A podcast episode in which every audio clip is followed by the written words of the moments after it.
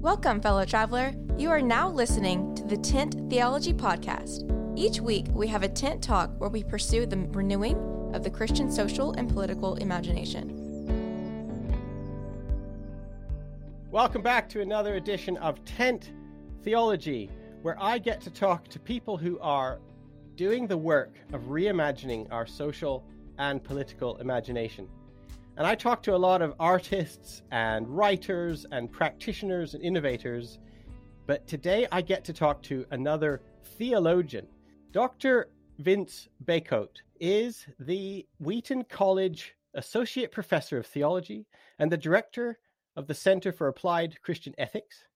He is the author of The Political Disciple, A Theology of Public Life, and The Spirit in Public Theology, Appropriating the Legacy of Abraham Kuyper. And Abraham Kuyper is a political theologian who I have been told many times from many different people that I should be interested in, and I have never done the work. So when Vincent's uh, name popped up on my radar a couple of weeks ago, I jumped at the chance to interview him.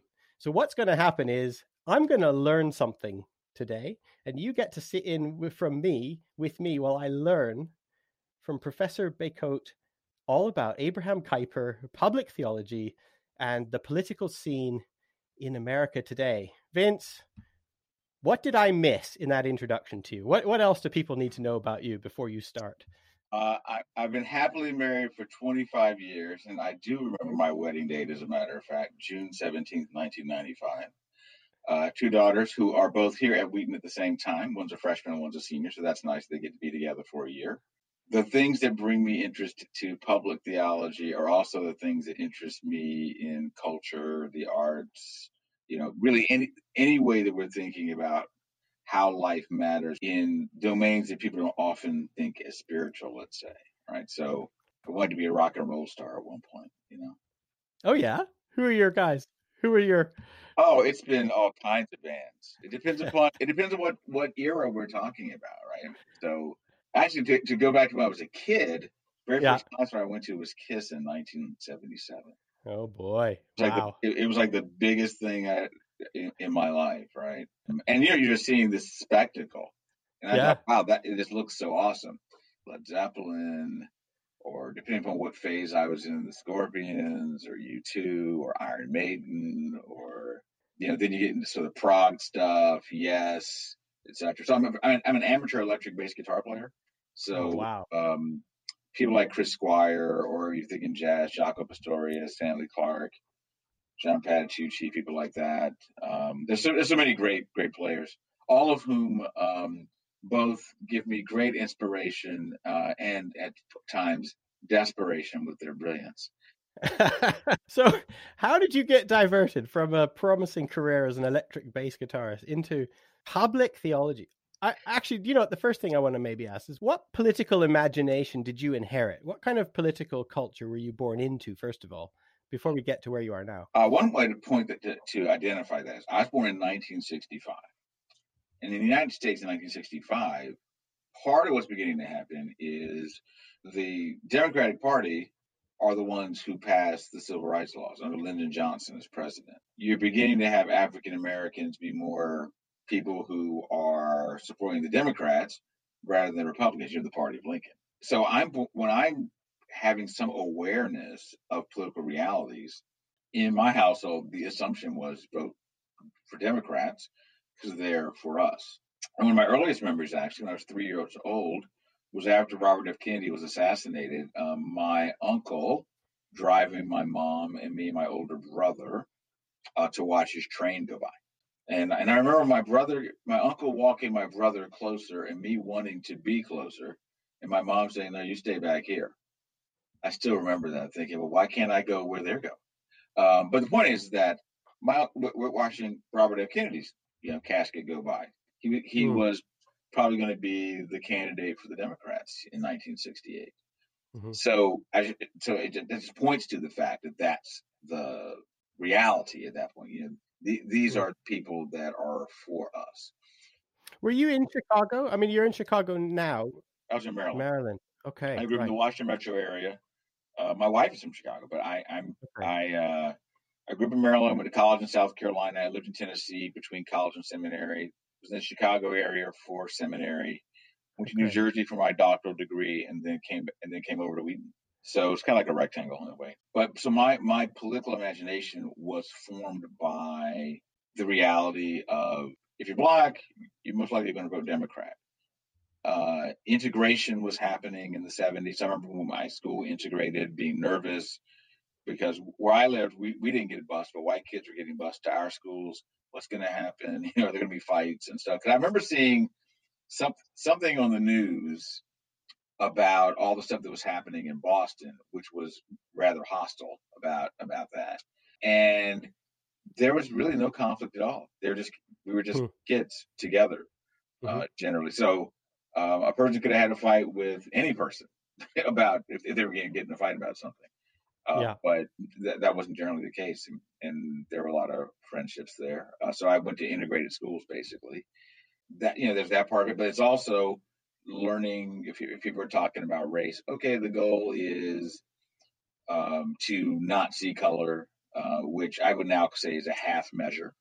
Yeah, uh, because yeah, you, you you don't hold something against someone, but perhaps an unintended effect, in, in the best case scenario, is that a person does not enter into the fullness of the life of another person. Yeah, um, because what we are culturally, ethnically, et cetera, those things are woven into however people think about racial, racial and ethnic identity. How, how are you thinking about having a good society? Well, a good society is one where you're trying to, in the United States, move more toward this aspiration of a country where there's equality of opportunity for everyone, et cetera. So, so the presumption of that is that, well, how, how are you going to get there?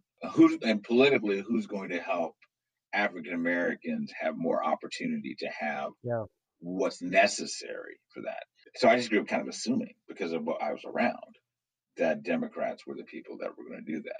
That doesn't mean that I ever actually asked my relatives, who do you vote for? Uh, right. And when I did once ask my mother around a couple of elections who she voted for in the eighties, she would always say, none of your business. Yeah, right. Okay. That's part and, of the political uh, imagination as well. Yeah. Which... Which which tells me that probably in eighty-four and eighty-eight, well, I'm sorry, in eighty-four, she voted for Reagan probably. Yeah, I mean, right. Most people voted for Reagan in eighty-four. Um, but in eighty-eight, she probably voted for Dukakis, but she wouldn't tell me.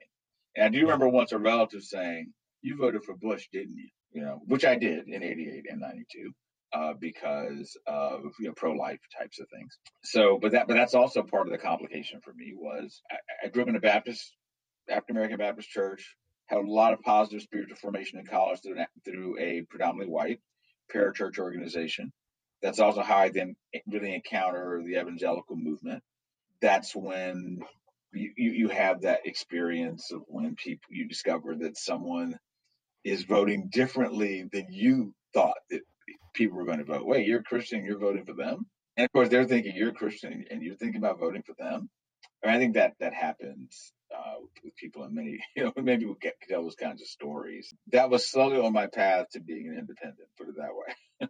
An independent, not in terms of being a libertarian. I am not. Right. But I am, I try to be some kind of committed centrist, a centrist with, with deeply held convictions, but also recognizing that both parties have promise and peril.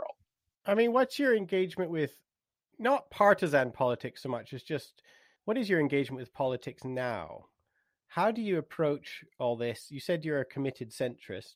Yeah. There is no committed centrist partisan politics. So how is, what is your engagement with pol- the political imagination now? I, what I try to do is encourage people to see that whatever happens with the political realities, Uh, especially in the United States, and given and given ways that people can sometimes, some Christians in the United States would seem to suggest that the United States is at the center of God's plan for the universe. I, I try to remind people that, like, in ele- you know, elections are not the hinge of history, or that elections are not the things that if if this election goes way X or Y, then the apocalypse is coming. Yeah. Uh, which I think is a, a hilarious thing, since the Bible says nothing about Western Hemisphere countries. So I think that that's just missing the point. So I, I want, but, but the other side of it is, it depends on which Christians I'm dealing with, because some Christians are very allergic to public engagement. Okay. Either because they think it's worldly or because they think you're only going to get used. I saw somebody yeah. on Twitter today who said basically um, po- politicians will use you, to which makes me say, you mean, but but but um, the corporations that sold you a car, that sold yeah. you, that, that that sold you a mortgage for your house, that uh, produced the clothes that you wear, they don't use you either. I think yeah. sometimes it's easier to see how politician politics may take advantage of people in a way analogous to, this goes back to the whole rock music thing, actually, that, yeah, some people may have music that if you turn your discernment cap off, uh, it will lead you to a life of dissipation. But if you if you have discernment, you recognize, hey, there's great artistry. Don't really care so much about the lifestyle that person's living, but I love their talent. Um, and I like some some tunes. I, I don't like others. Same thing with politics. Politics is how we get a lot of things done for the public good, mm. and they are, and they get things done for us that a lot of things that we take for granted. Well, how'd that street get paved in front of your house? How'd yeah. you get a stop sign? How do you how that stop sign become a traffic light? What makes sure that you have dependable water and electricity? Who's negotiating those contracts? All the, a lot of things that we don't think about as being political realities, those those things are as, as much involved as what whether you're talking about how you're dealing with international issues or the way that you're thinking about uh, the public good and certain things that you think should be legal or not legal, et cetera. There's, we'll see in the next decade or two what happens with either decriminalization or legalization of, of marijuana, for example. But those are political decisions that get made, right? So somebody's yeah. doing these things. There are ways that people are involved in those things, and they are only thinking about power and influence, and that's why they're involved in it. Or people want to get close to power and influence, so they're involved in it. But some people are involved in politics because they actually want to be public servants. Right. And they want imagine to help their community. Yeah, imagine that, right? Um, and, and I guess the other thing is that most of politics is not what you see on commercials or on a campaign ad. Most of politics is, the way I put it, is rather unsexy. Mm-hmm. Uh, it's it's a lot of work of mm-hmm. hopefully listening to your constituents, but then also working towards legislation, mm-hmm. in which case it's about how you're trying to think about it, depending on what level of politics you're at. You're trying to attend to the goods. Well, ideally, the common good would be nice. Some interests are getting served. Let's put it that way. And so politics are doing that. And but I think the way that pe- the people are have an allergy toward it because they think that it either distracts people from Christian mission, right, uh, or that it can have a distorting effect on people's personalities because you get all caught up in the political realities, and, and these things arguably become competitors for your your fidelity to to God, church, and the church, let's say. And so, yeah, th- those things can happen. But the other thing I say is, but last time I checked, you were complaining about what was happening in society, and yeah. so you seem to be okay by checking. If, if you're in if you're in a country where there can be citizens have influence through voting, or you can actually can run for office, you have some capacity for participation. So if you have that capacity for participation, why are you complaining when you basically told Christians to check out of it, which basically meant you said, I'm going to trust the others to manage this. Yeah, right. And I'm happy with how they're going to manage it. Why yeah. are you surprised that somebody who thinks very differently from you decides that there are other priorities, other things to manage? They want to introduce things that you don't like. Say, so, well, you told them that they could do it. Now, you may not have said you do it, but by stepping away, you allow others to step into that space.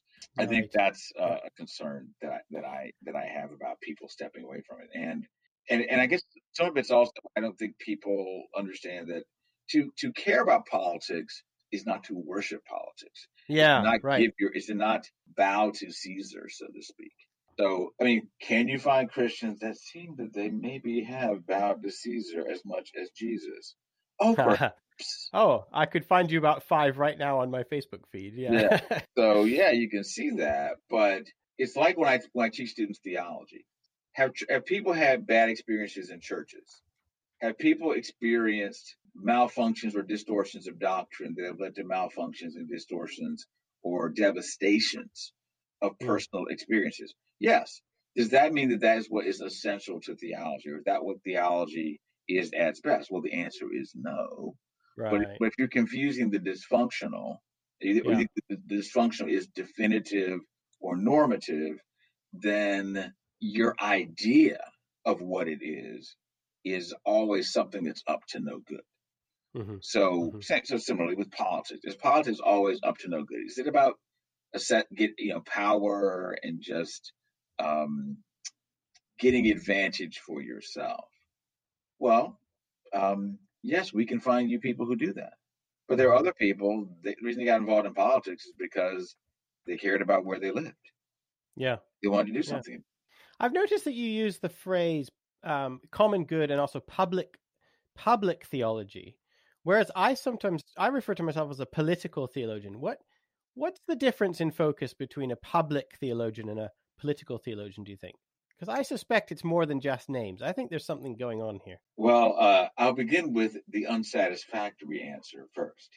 Well, which... you are an academic, Vince. I wouldn't expect anything less than a complicated answer to my question. And I love it. I love it. Go on, hit us. Complicate away. Do it. Well, the, the so the unsatisfactory answer is yeah. it depends, right? Yeah. Because when I teach my political theology class, what I tell them is political theology can be what people mean when they say public theology.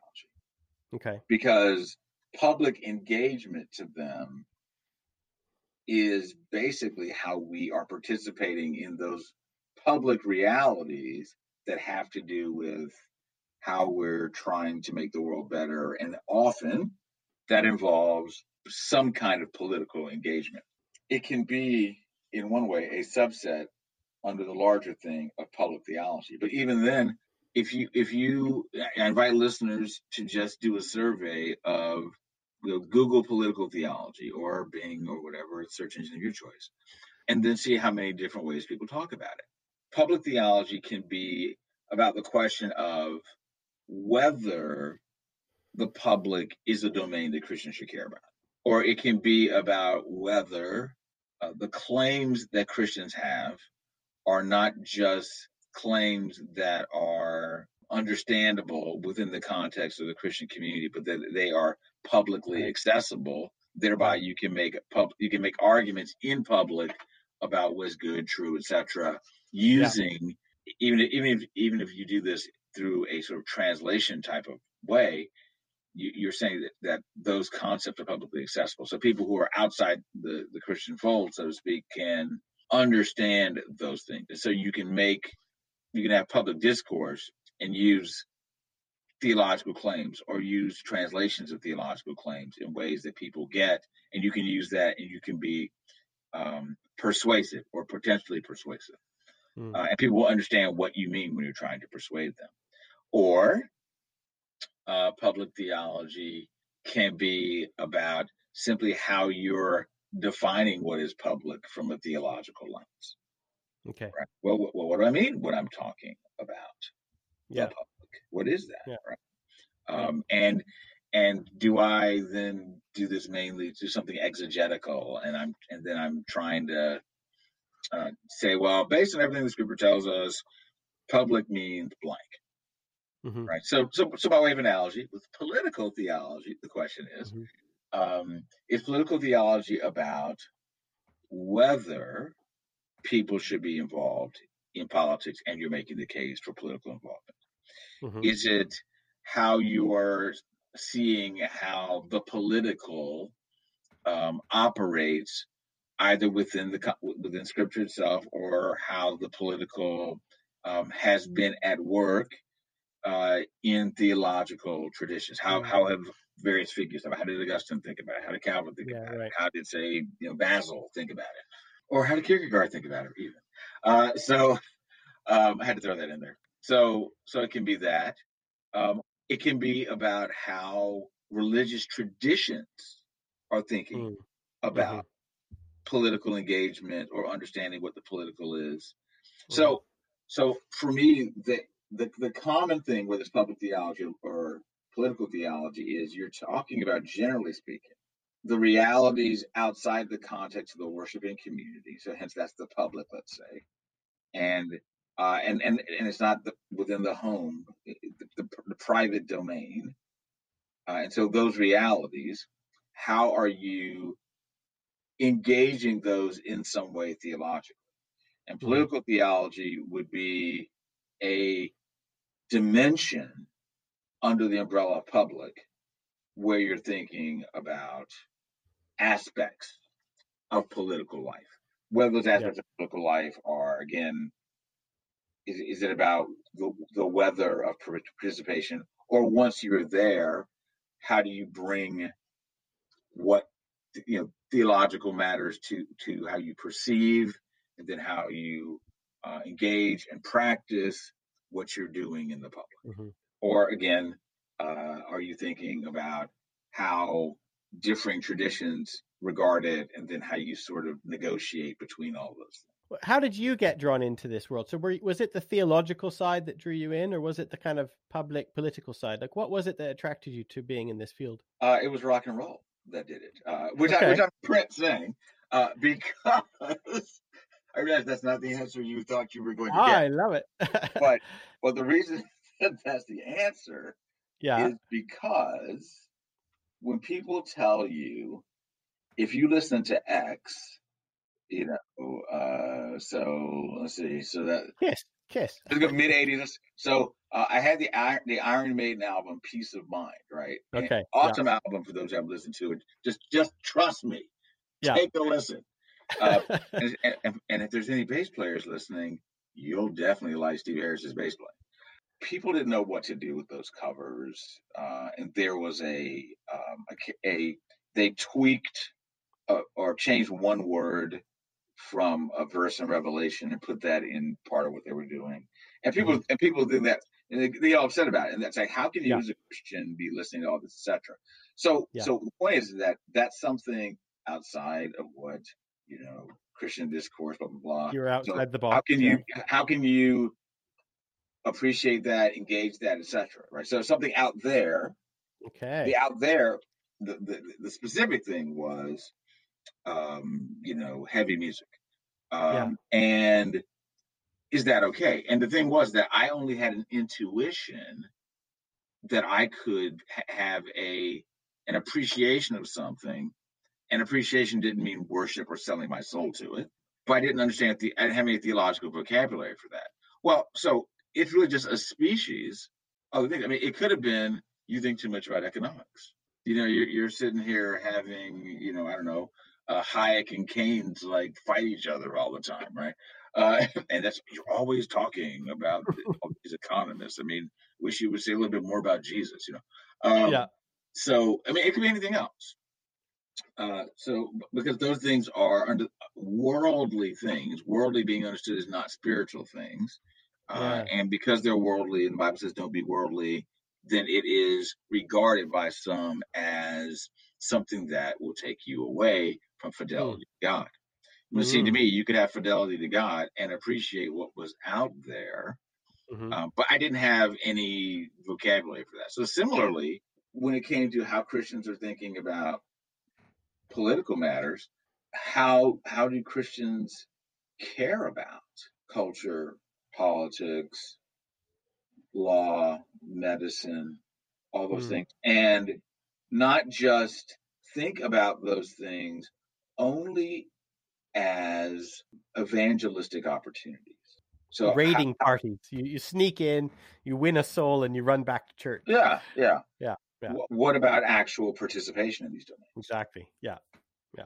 For me, the rock and roll thing was really a general version of culture at large. Yeah. Um, and then, but, but you're talking about culture at large, then of course, part of what goes on in the culture is political realities. Yeah. So, so now what I've, I've done, I've, I've now I've added, you know, to what we were saying. So what do you mean when you say theology of culture? Is theology of culture the same thing as public theology and political theology? And of course, the answer is, well, it depends. Well, it depends. So, Abraham Kuyper, tell me about this guy. So, has he somebody who's helping you negotiate this, these different spheres, or, or finding yourself as a disciple of Jesus and an Iron Maiden bass player fan. Like, it, is Abraham Kuyper, what does he bring to the table? How come this, yes. how does this guy help us? Uh, Kuyper was the person that, um, since, since we're talking music, I'll use it as a metaphor, a person who played a song that was really my song. Okay. And now I, I learned there were other songs he played, which is how I became a critical thinker. I didn't okay. like those songs. Okay. But uh, in terms of the public engagement piece, I got my theological vocabulary and conceptuality from him. I was sort of beginning to get it from Francis Schaeffer a little bit okay. in the late eighties before I went to seminary. But, but it was really when I, I read Abraham Kuyper's lectures on Calvinism, and he and he described the doctrine of common grace, which was basically a theological argument, in that, that definition of it, a theological argument for participating in the world. So common grace, grace that let let's let's slow down a bit here. Yeah, common grace. That. Go on, teach me. Yeah, I'm so not a Calvinist, grace, right? Because yeah. people are like, well, friends of mine who are um, uh, Karl Barth aficionados, right, do not like. Yeah. language at all. Now, it's not only people who are fans of Barth that yeah. don't, there are other people who don't like it as well. In fact, there are people even within the larger orbit in which Kuyper fits in the Reformed tradition. There are people who would say something like, I'm a Dutch Calvinist, and I'll tell you what, uh-huh. common grace doesn't exist. How about that? uh, of course, I'm not in agreement with that. But Uh, what Kuyper was are saying was basically this. Post Genesis three, you have a fallen world, mm-hmm. but the world goes on. And prior to Genesis three, you have Genesis one twenty-eight. Humans are given what whether you call it the creation mandate, cultural mandate, et cetera. You can see it beginning to be put into practice in Genesis two with naming animals, you know, tending mm-hmm. the garden, et cetera. Mm-hmm. Um, and though they are sent out of the garden in Genesis three, God doesn't tell them all that stuff I told you to do about fill the earth, subdue it, et cetera. Right. Remember right. all that? Forget yeah. it. Forget about and it. And just yeah. keep running. Yeah. Yeah. And running and screaming, perhaps, uh, until until I send you a savior. And I've, I've, I'd like to tell people that if you look at the announcement of the curse, the curse is about complication, but not futility. Right. Okay. And common grace is a way of thinking about the fact that possibility remains for participation in the created order that can have some kind of fruitfulness, but it is not uncomplicated fruitfulness, because the, hmm. you, you'll, you'll work by the sweat of your brow, and you'll get fruit from the ground. But guess what? You don't only get fruit from the ground. You get all these weeds, et cetera. So by way of analogy, common grace would be the fact that God maintains the life of the world and makes possible Christian stewardship of life in the world, which includes culture, politics, of course, agriculture, et cetera. Mm-hmm, mm-hmm. Um, and it's God's generosity of it's a preserving grace, arguably. And it okay. also explains why God, in his generosity, gives gifts to people just by for being human. So so I, I like to distinguish between talents and spiritual gifts, talents being gifts of common grace that whether you're Christian or not, they're the, the abilities that God gives people, and people can do great things with them or horrible things with them. Mm-hmm. Uh, spiritual gifts are things oriented towards the specific dimensions of, of ministry uh, and mission in the church. Um, so common grace is God's generosity to the created order that makes possible our participation. Um, but it, but so a way, another way to think about it is to say, it means that there's still a domain of participation.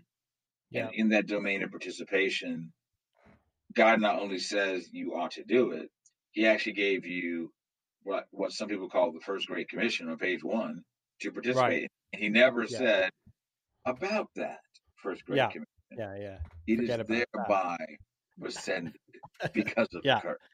Well, that never okay. happened. Okay, so common grace is underwriting the public theology of Abraham Kuyper, then. This idea that the world, it's part of it. Now, your guy, so Kuyper, I just, what's his dates, by the way? He's a Dutch? eighteen thirty-seven to nineteen twenty. To nineteen twenty. Now, yeah. My guy is Kierkegaard, who's a Danish philosopher. Now, my guy just shout shouted from the outside at the places of power, right? He was just kind of negative sure. and cynical and angry.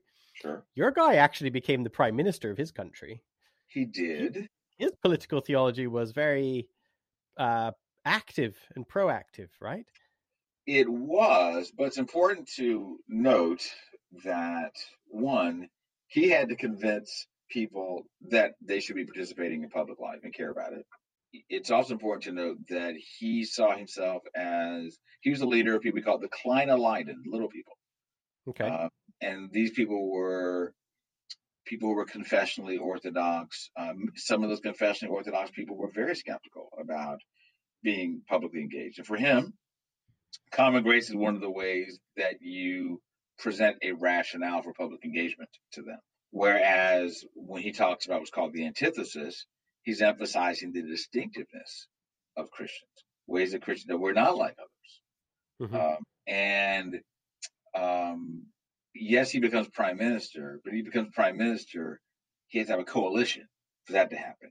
And that coalition mm-hmm. included those who were Roman Catholics that were uh, had political parties as well. So, but did he have a positive vision for this? Like, does he have a positive theological vision for uh, working with groups who have diametrically opposite points of view and things? I mean, or was it purely pragmatic? What he says at, because because one of the things about Kuyper is he was a very productive person.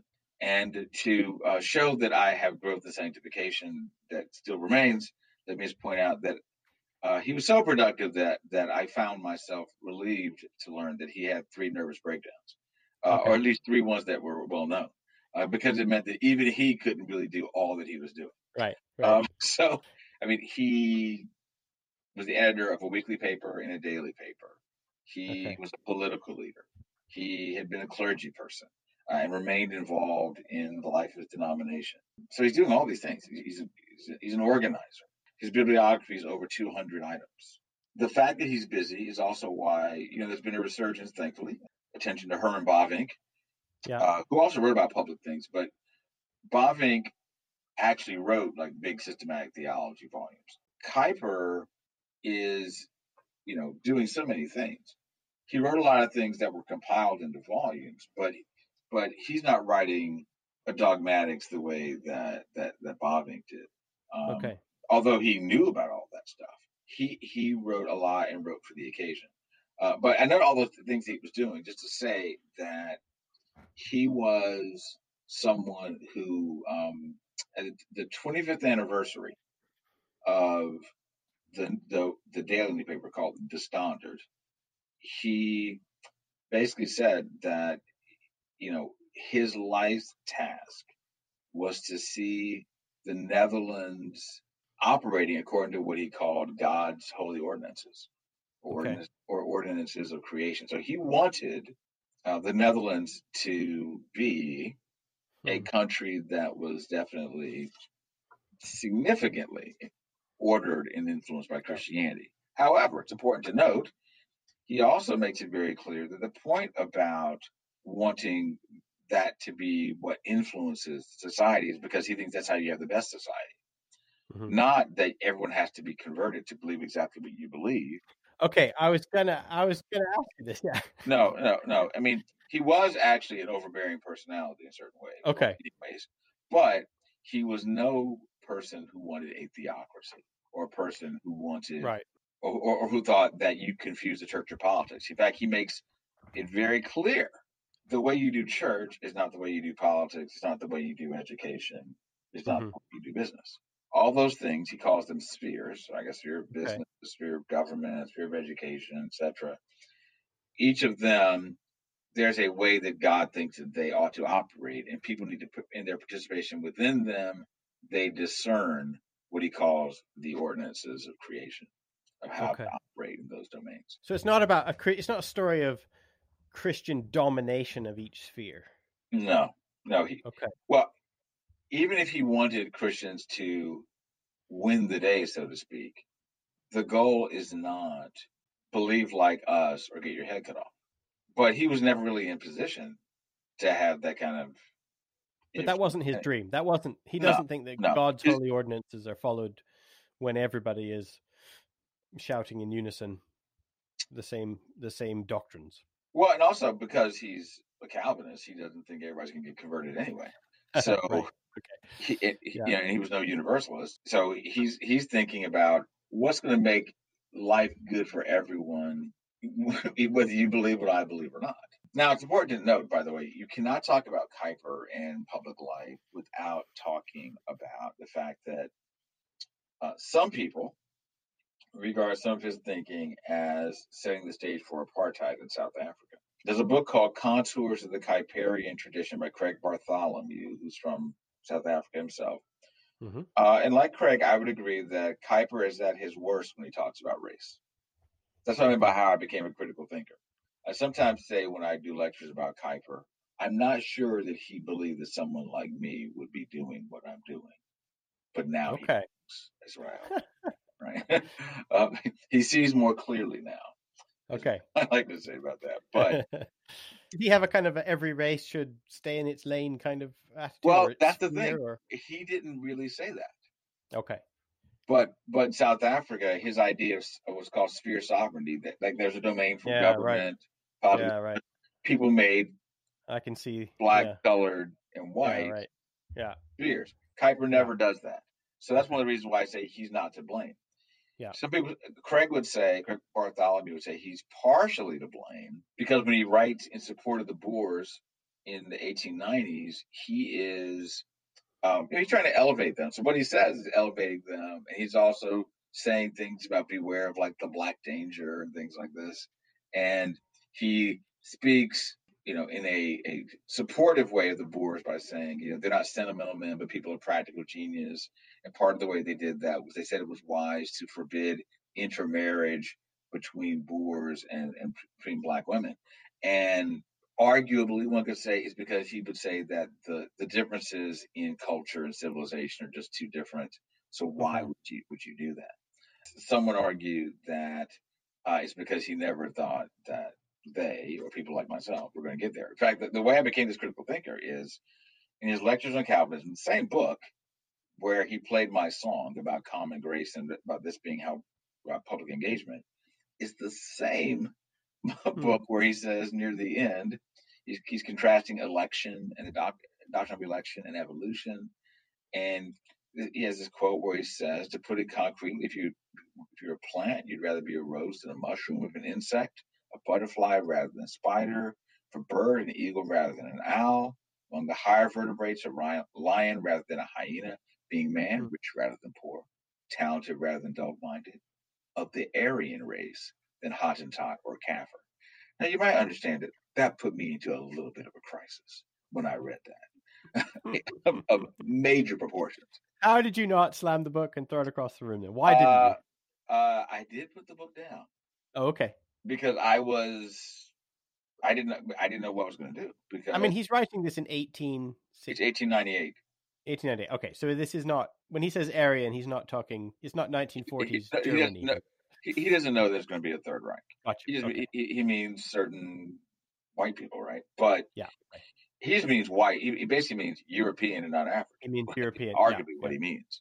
Yeah, right. And or European and not sub-Saharan African, probably more specifically. Yeah. Um, not that he'd ever like really met anybody from sub-Saharan Africa. No, exactly. But, it's theoretical to him. Yeah, but he he's not trying to say that black people are terrible, et cetera, et cetera. But he never improves on that. And there are other places where he says things that are worse. You know, one place he says, um, you know, the Arab appeals to you by beauty of appearance. This is, this is the middle of the quote. The Arab appeals to you by beauty of appearance. The Dutch are common. The Hottentot fills you with loathing. So he does have this perception, right? Mm-hmm. And um, he doesn't undo that. But elsewhere, he talks about how this reformational theology makes everybody equal. And this is the thing that undermines systems of caste and slavery. Right, right. Uh, all those types of things. So, so it's one of these cases, like what's good about Kuyper fixes what's bad about Kuyper. Uh, I would say, I would say what's good about Kuyper uh, indicates that he was not able to overcome the gravitational pull of his, yes. his cultural assumptions, and he was not able to live up to its fullness in that regard. Uh, nor, nor, nor were some of his uh, theological progeny. Yeah. Uh, yeah. So, yes. so, but but it's also how I became a critical thinker, because I had to ask. So, do you just burn the, right. this guy, everything this guy wrote, or yeah, do right. you say, um, using going back to my my musical album metaphor? You know, once upon a time, mm. when listeners don't know what an album is, you know, once upon a time you bought these things, the whole thing. and you and you put and you put and you put the, the needle down, and you play it, and you play it, or you move it around to play songs. Well, I wanted to play the album all the way through, and I loved what I was hearing at the beginning. Uh, but then I got near the end, and I thought, I don't like that song at all. Mm-hmm. Now, do I smash the album? Right. Or do I admit there are good songs and bad songs? Mm-hmm. And I need to be truthful about what's good, truthful about what's bad. Yeah. And appreciate how he's helpful, but also say, here's why... Um, he definitely had feet of clay. This is part of how he had feet of clay, mm-hmm. uh, among among those things. But I think that's also instructive for with any figure.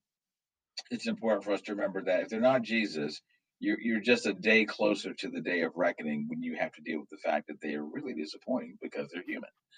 And don't you mean they're completely disappointing necessarily? Sometimes they are, but but mm. they are, well, I'm going to say mostly disappointing. Let's go with that way. Some people are pretty much completely, but generally, I'd say people are between mostly to less disappointed, but you have to own how they're helpful and own how they failed or how they missed things, yeah. uh, just didn't get things right. You know, it's like when people who are, if, if you like Karl Barth, great, uh, but if you keep hanging around Karl Barth, at some point, you're going to get to the Charlotte von Kirschbaum question. And you've yeah. got to deal with that and deal with yeah. the conversations some people are having about, did his theology, and I say I, I, I don't have any clear take on this, but some people were asking when they discovered this, did his theology try to rationalize what was going yeah. on? Yeah. Right. Uh, so it's a fair question to ask. Um, but asking that question doesn't mean that the answer is yes. Right. So you, you have to ask, well, with Bart, the critical thinking, not. Yeah. Or, or if you're, if, or if you're reading John Howard Yoder, especially these days, you've got to deal with all the, the stuff that was going on with the sexual impropriety. And does that mean don't teach him, or does that mean uh, teach him, but you got to tell the truth and talk about the complications yeah. if you're the if you have a theology of nonviolence, and then you you in the context of nonviolence and the particular way you're talking about. It's got a yeah. lot of relationships. You actually yeah. kind of perpetrate violence and so on. Exactly. In a context where non-resistance is part of what yeah, you know, right. ethos is, how yeah. do you negotiate that? Does that mean and you had to negotiate Abraham Kuyper talking about common grace and all these different spheres, and yeah. yet he's also now part of this world that is creating apartheid? Uh, or or uh, he, he he he is somewhat connected to, is what I'll say. Somewhat connected, fair enough. And yeah.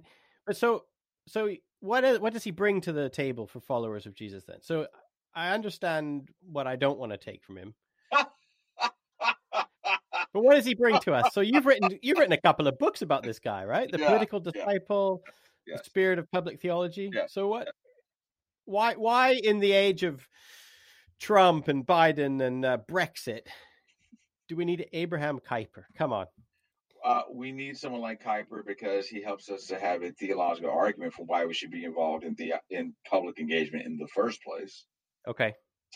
And because he helps us to think not just about why we get there, but thinking about remembering that we're Christian when we get there. Yes, right. That's, that's another way. That's a another way that's to talk point. About common grace and antithesis. He's helpful uh, both because of how he succeeded and how he didn't. Uh, he was greatly gifted, but I think also subject to those gifts. That's why he never really groomed a successor uh, mm-hmm. in terms of, you know, sort of his move, the movement with which he's associated with. Mm-hmm. Uh, so, so you can really learn from him. But, but he, if you're reading him talking about why Christians ought to be involved in the public. Mm. I mean, I go back and read that stuff and I go, yeah, th- this is the song. Yeah. Yeah. And, and it's, and I think one of the reasons he, he, ways he's really important is that he's talking about, yes, you're a Christian, but a Christian should be involved in politics. It's important. Um, it doesn't mean being a triumphalist. Yeah. Um, sometimes people think if you want, if you if you are involved with the transformation of society, or you think that there ought to be a theology that yeah. orients us to transformation of society, that that inevitably entails triumphalism. Yeah. Yeah, you yeah, cannot yeah. read Kuyper and get there. No. So again, because even though he wanted the Netherlands to be run by these ordinances of creation, he knew that everybody wasn't going to be a Christian. And he wasn't going. He wasn't trying to say, "Hey, the clergy ought to be running everything, uh, or that you ought to run government like a church." And he was trying to he, he continually, I would say, trying to encourage people to think about why it's proper for us to care about the public domain and to care about it Christianly, and to and to be Christian while you're there. But then you're discerning how you do that.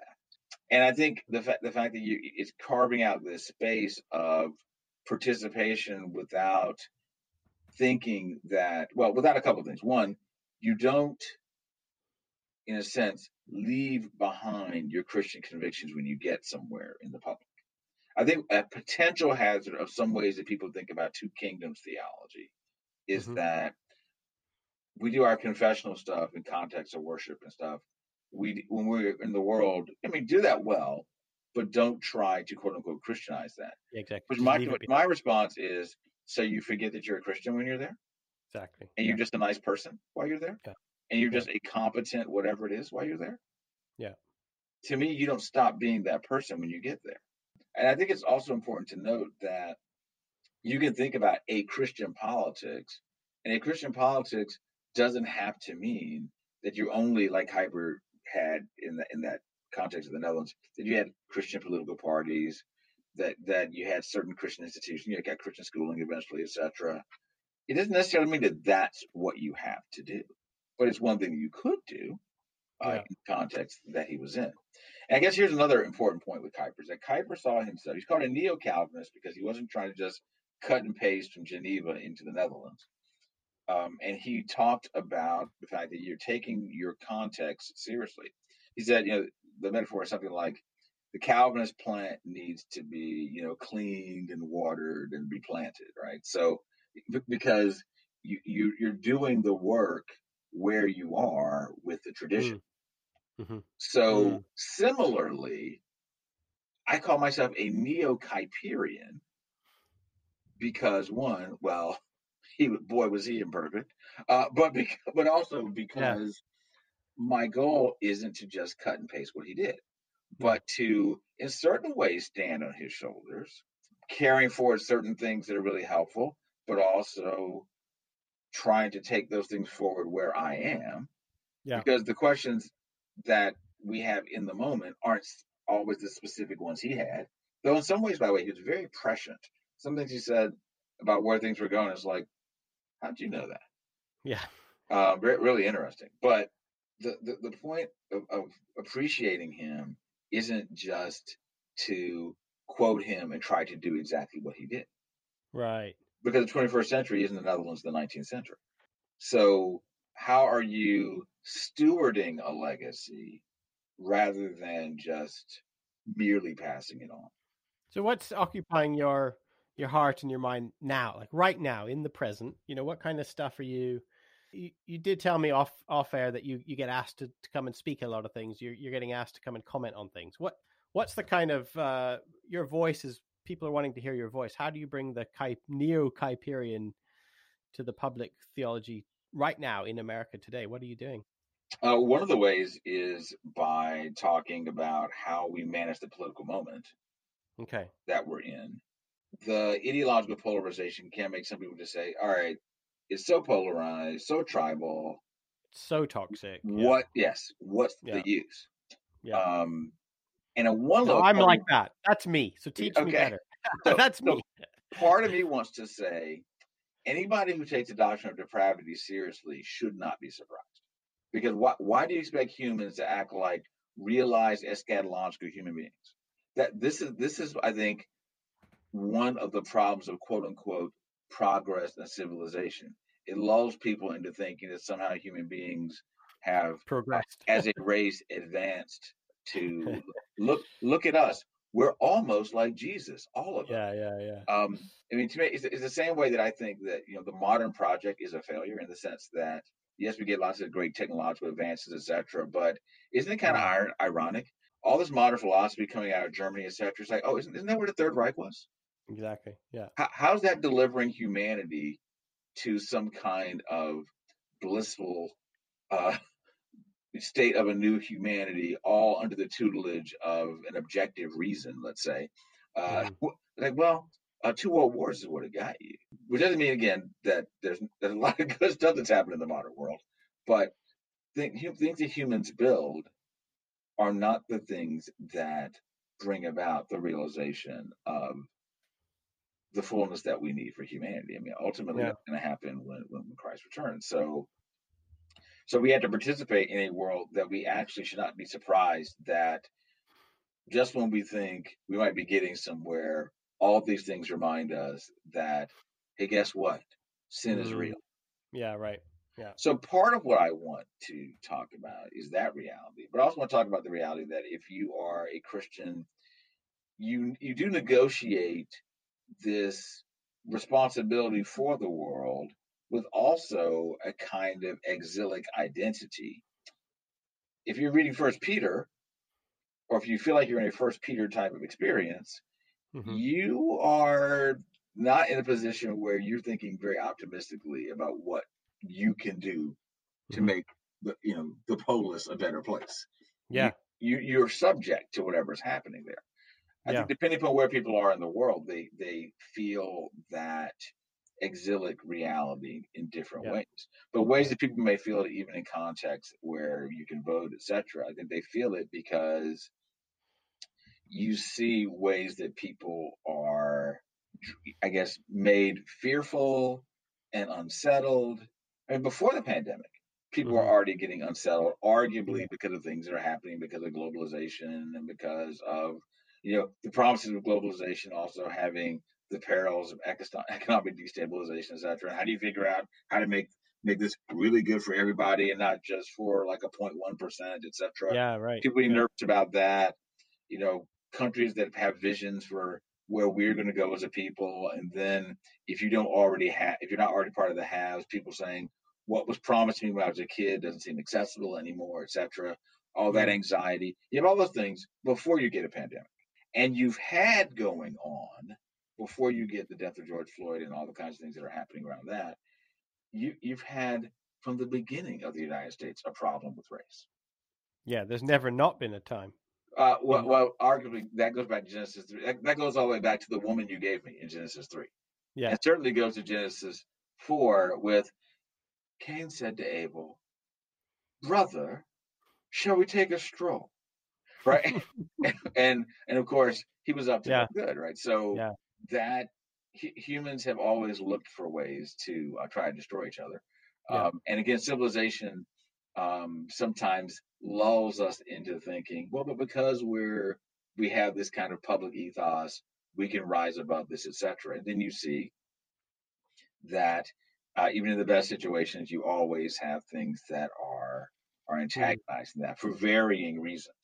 Mm-hmm. Uh, so I'm tr- so part of what I've been thinking about is um, how, in a time of polarization, in a time of nervousness, do you, do you encourage people to be politically engaged mm. uh, and to see that as responsibility, but not see it as ultimate? Because if you're in a context where you can vote, it's one of the ways you can seek the good of your neighbors. But but even in seeking that good of the neighbors, remembering the imperfection of politics. Rather than thinking that, despite the promises of any politician, that a vote means I'm voting for some figure who's going to yeah. deliver the eschaton to me. This is an yeah, interesting yeah. thing that I sometimes observe with the United States presidential elections is that in the United States, we exist because we were trying to not have a monarchy. Yeah. But we act like we're voting for a person who will operate with full power. Yeah. And we'll, and we'll operate right. like a monarch. It's like our country like isn't designed Superman, to King, all rolled into one. Yes. Yeah. And and that's not what the president is. That's why you have checks and balances and all those yeah. types of things. Yeah. So uh, reminding people that even if you had your ideal candidate, there's still ways that your ideal candidate is a bad choice. Mm-hmm. Now, that's I realize that that's not very encouraging to say that. But what I mean by that is no politician, no political party is bringing forth in some unadulterated way the greatest good locally or globally. Yeah, um, it's, it's it's going to be very much a penultimate uh, yeah. types of, of, of goods. And so you had to be aware of the mixed bag reality of it. But if you, you know, you're, you're aware of the opportunity while also being aware that there is a sense in which this world is not your home, because the world as it will be when Christ transforms it is called a new world, because it'll be very different from this current state of affairs. So if that's the case, then um, serve here, but don't serve here as if um, I must be loyal to this order, as if this order is what the way things are always going to be. Yeah. So you have to live within that kind of tension. And of course, encouraging people to live within tension in a time of ideological polarization is um, in some ways, I think, a hard sell. Yeah. Because what sells better is we yeah. can get certain ends yeah. in a certain time. Uh, and, my, and my point by by talking about living the tension isn't don't try to get various things around the common good. Don't try to facilitate ways to continue to address the, the questions of race or, you know, poverty's never po- poverty's never been solved. Mm-hmm. Um, mm-hmm. Or or attending to what's going on with, with, with the environment, or thinking about how um, you really are going to try to create um, economic opportunity when you've had certain things that have made things challenging for people, and now you have a pandemic making things further challenging. Encouraging people to say, yes, it's really hard. Yes, some people have ideas and some things may be presented that can be helpful, but none of them is going to completely deliver the end of a particular problem and the beginning of something else. Mm-hmm. Uh, so I, I want to encourage that kind of nuanced type of, of engagement. And also, um, I just uh, turned in a manuscript about uh, an evangelical theology that's really a good news theology, in the sense that not just that it proclaims good news, but that it performs good news, and it performs it so well that the evangelical movement is actually something that people think really is a good thing, rather than being uh, a label that has a lot of baggage right now. Yeah. Uh, or yeah. in some ways, it's like, you know, a cruise liner that's been hit by a bunch of torpedoes. So you still uh, use you you you still will say you're an evangelical, or you you think that's a useful camp to still fly the flag for? Well, uh, John Perkins said, he said, "Why am I going to give up a word that has good news in it?" Right. So the the best of the evangelical movement does a lot of good things. Yeah. Uh, the worst of it, you deal with what you do with within anything, where some people are dealing with questions of power, or not or not addressing certain cultural norms while mm. being concerned about others. Other people are pivoting away from attending to ways that they need to attend to questions like race and stuff like that. Mm-hmm.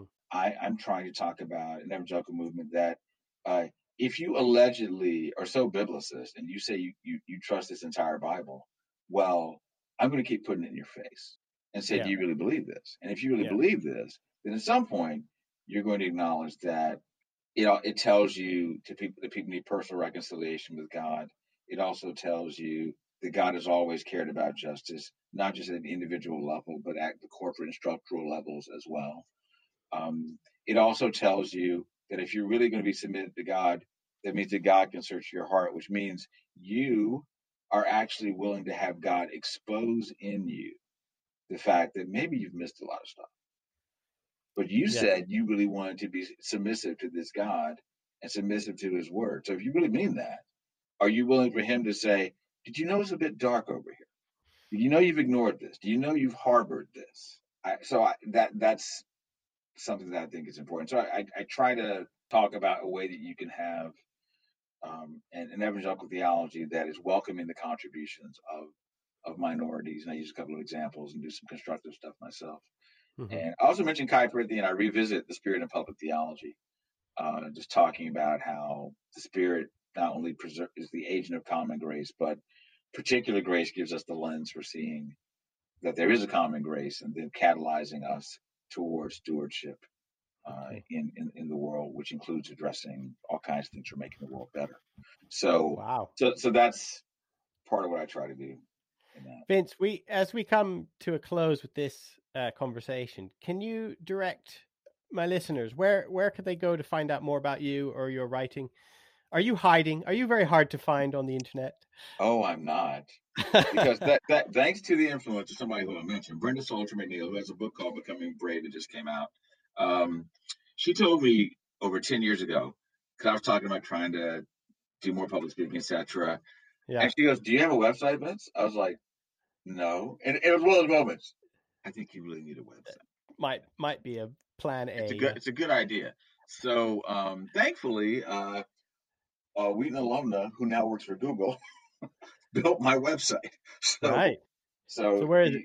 Vince so w w w dot vincent bacote dot com. vincent bacote dot com. Yeah, so you can see things about speaking, writing there. I'm also trying to begin doing some kind of coaching type stuff, helping pastors to build bridges between faith and life.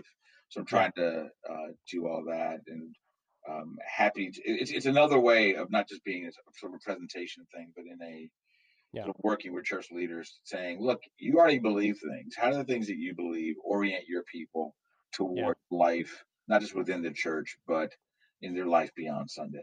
Life so I'm trying to years, begin yeah. doing some of that as well. Doctor Bacote, thank you so much for joining us. I've so enjoyed being schooled in Abraham Kuyper and all things uh, Kuyperian. It's been really good, and I really appreciate your time.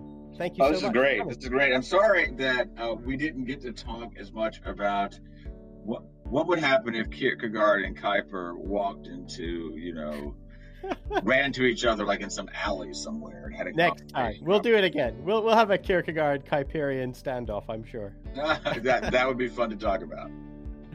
Well, go well, and I, I hope we talk again soon. Fantastic. Thanks so much. Thanks. Bye. Bye.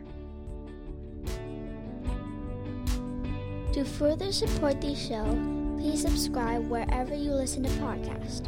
Follow us on social media and learn more about tenth Theology at w w w dot tenth theology dot com. Thank you for joining us, and God bless everyone.